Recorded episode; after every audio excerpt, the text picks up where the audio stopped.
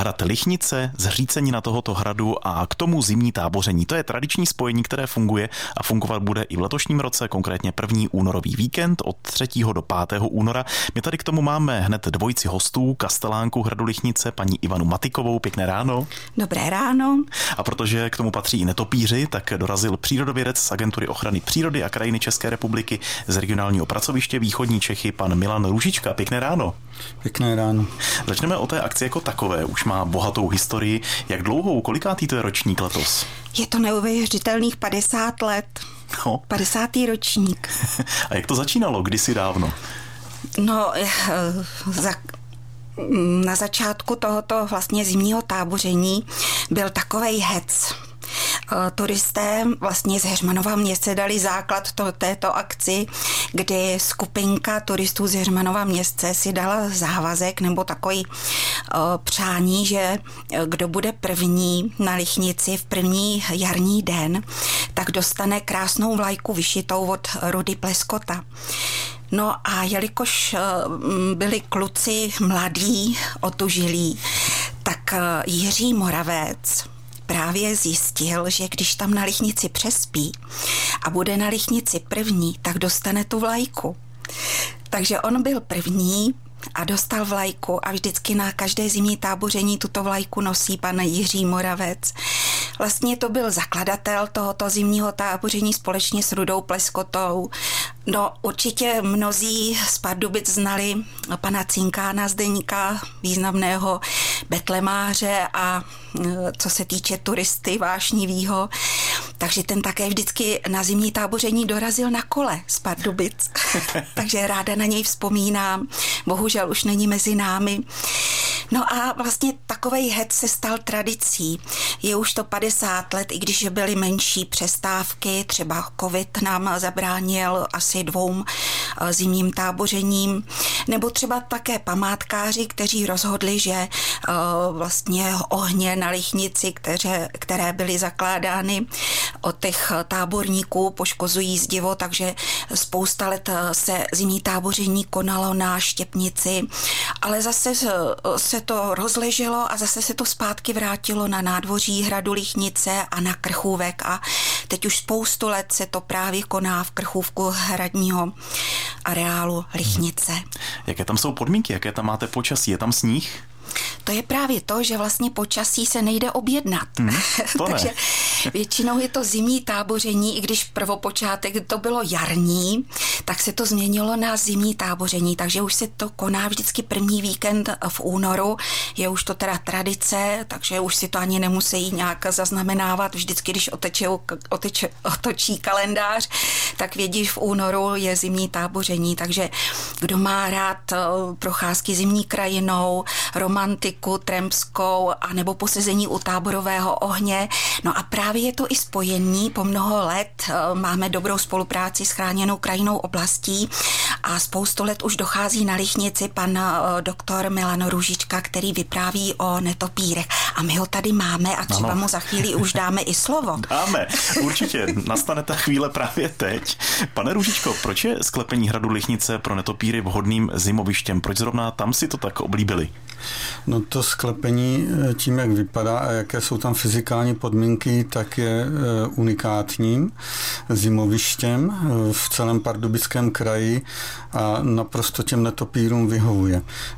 Netopíři v zimě hibernují, je to z toho důvodu, že nemají dostatek potravy, tak potřebují proto, aby mohli snížit svou tělesnou teplotu, tak teplotu na tom zimovišti eh, kolem nebo mezi 4 až 8 stupni. Liší se to druh od druhu, který eh, ty druhy různé druhy vyžadují různou teplotu, některé jsou chladnomilnější, některé teplomilnější, to je první základní požadavek od těch netopírů. Pak je potřeba, aby tam byla zvýšená vlhkost, aby ten prostor nebyl zcela suchý, protože ty netopíři by byly, když máte že ve sklepě jablka a máte tam sucho, tak vám vyschnou. Hmm. Takže oni, eh, oni by prostě ztratili vodu a mohli by na to zemřít. Když cítí, že prostě mají žízeň, tak se v zimě probudí a olizují si srst, na které se vysráží kapičky ta vlhkosti. Další podmínkou je naprostý klid.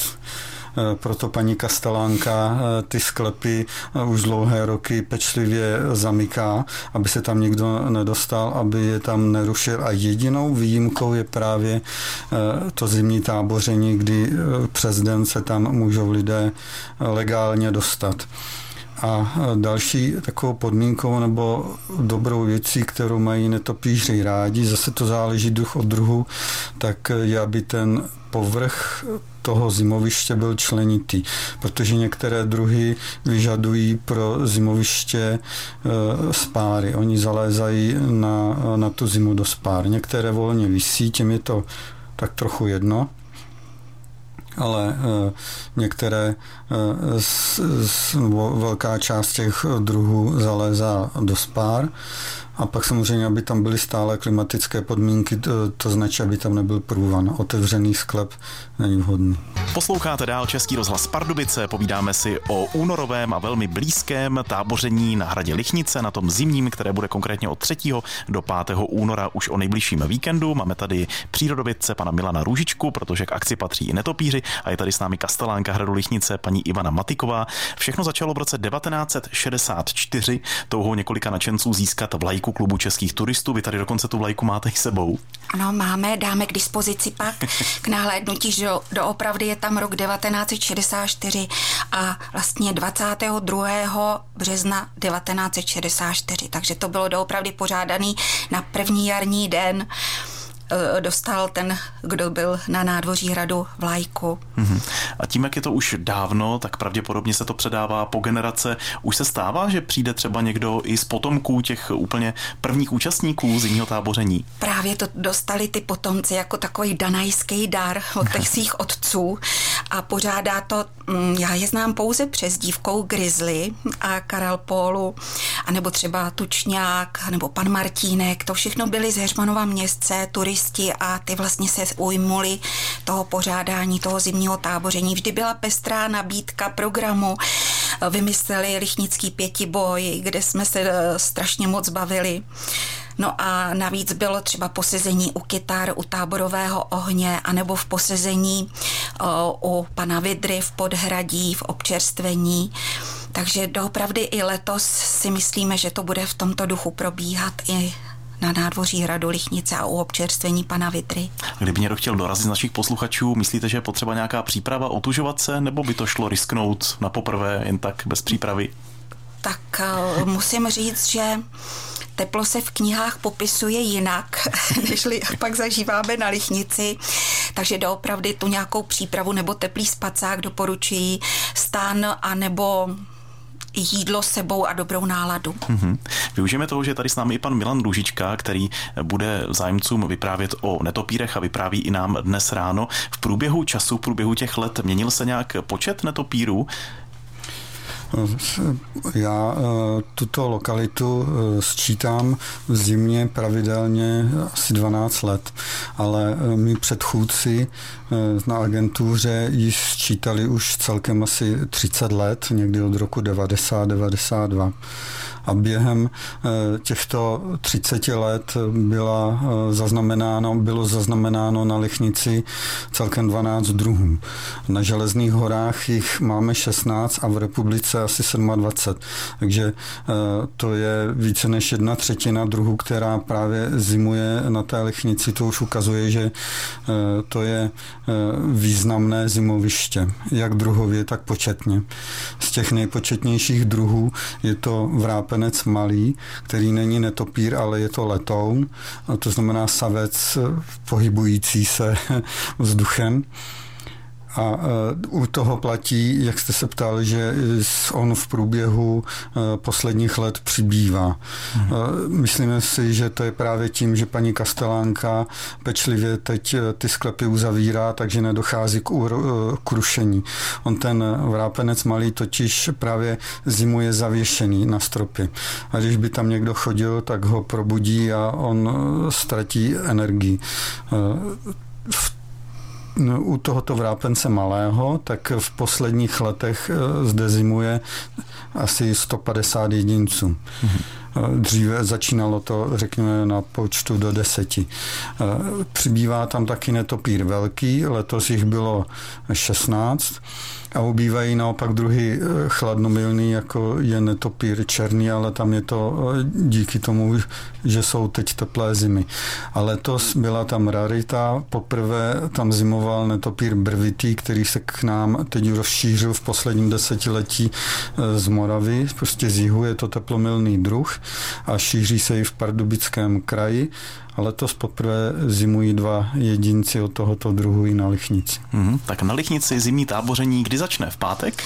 E, ty skalní pořadatelé začínají už v pátek založením tábořiště a přines, přinesou dřevo samozřejmě na e, tábořiště a v hlavní program začíná v sobotu v 11 hodin právě přednáškou pana doktora Milana Růžičky v radním sklepení, kde je provede po letounech a prostě netopírech, kdy lidi zjistí, že vlastně tam nespí netopíři, nebo Drákulové.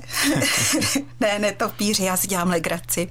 A samozřejmě další program bude uh, moje přednáška o historii hradu a takový menší ten lichnický pětiboj. A pak se eh, dole ve eh, Třimošnici samozřejmě můžou podívat eh, na náměstí krásné údolím Lovětínské rokle. A v 16 hodin u občerstvení pana Vidry se sejdeme a začne přednáška o lichnici se starými obrázky promítáním od pana právě Františka Pleskota, který také stál u zakládání toho zimního táboření, který také má i starší obrázky z průběhu toho zimního táboření. Zde bude promítat zhruba tak do těch 19 hodin. Tak my děkujeme za pozvánku na zimní táboření na Lichnici od Kastelánky, paní Ivany Matikové, byl s námi i přírodovědec pan Milan Růžička. Také se to povede všechno naslyšenou. Naslyšenou. Tak děkujeme. Tento pořad si můžete znovu poslechnout v našem audioarchivu na webu pardubice.rozhlas.cz.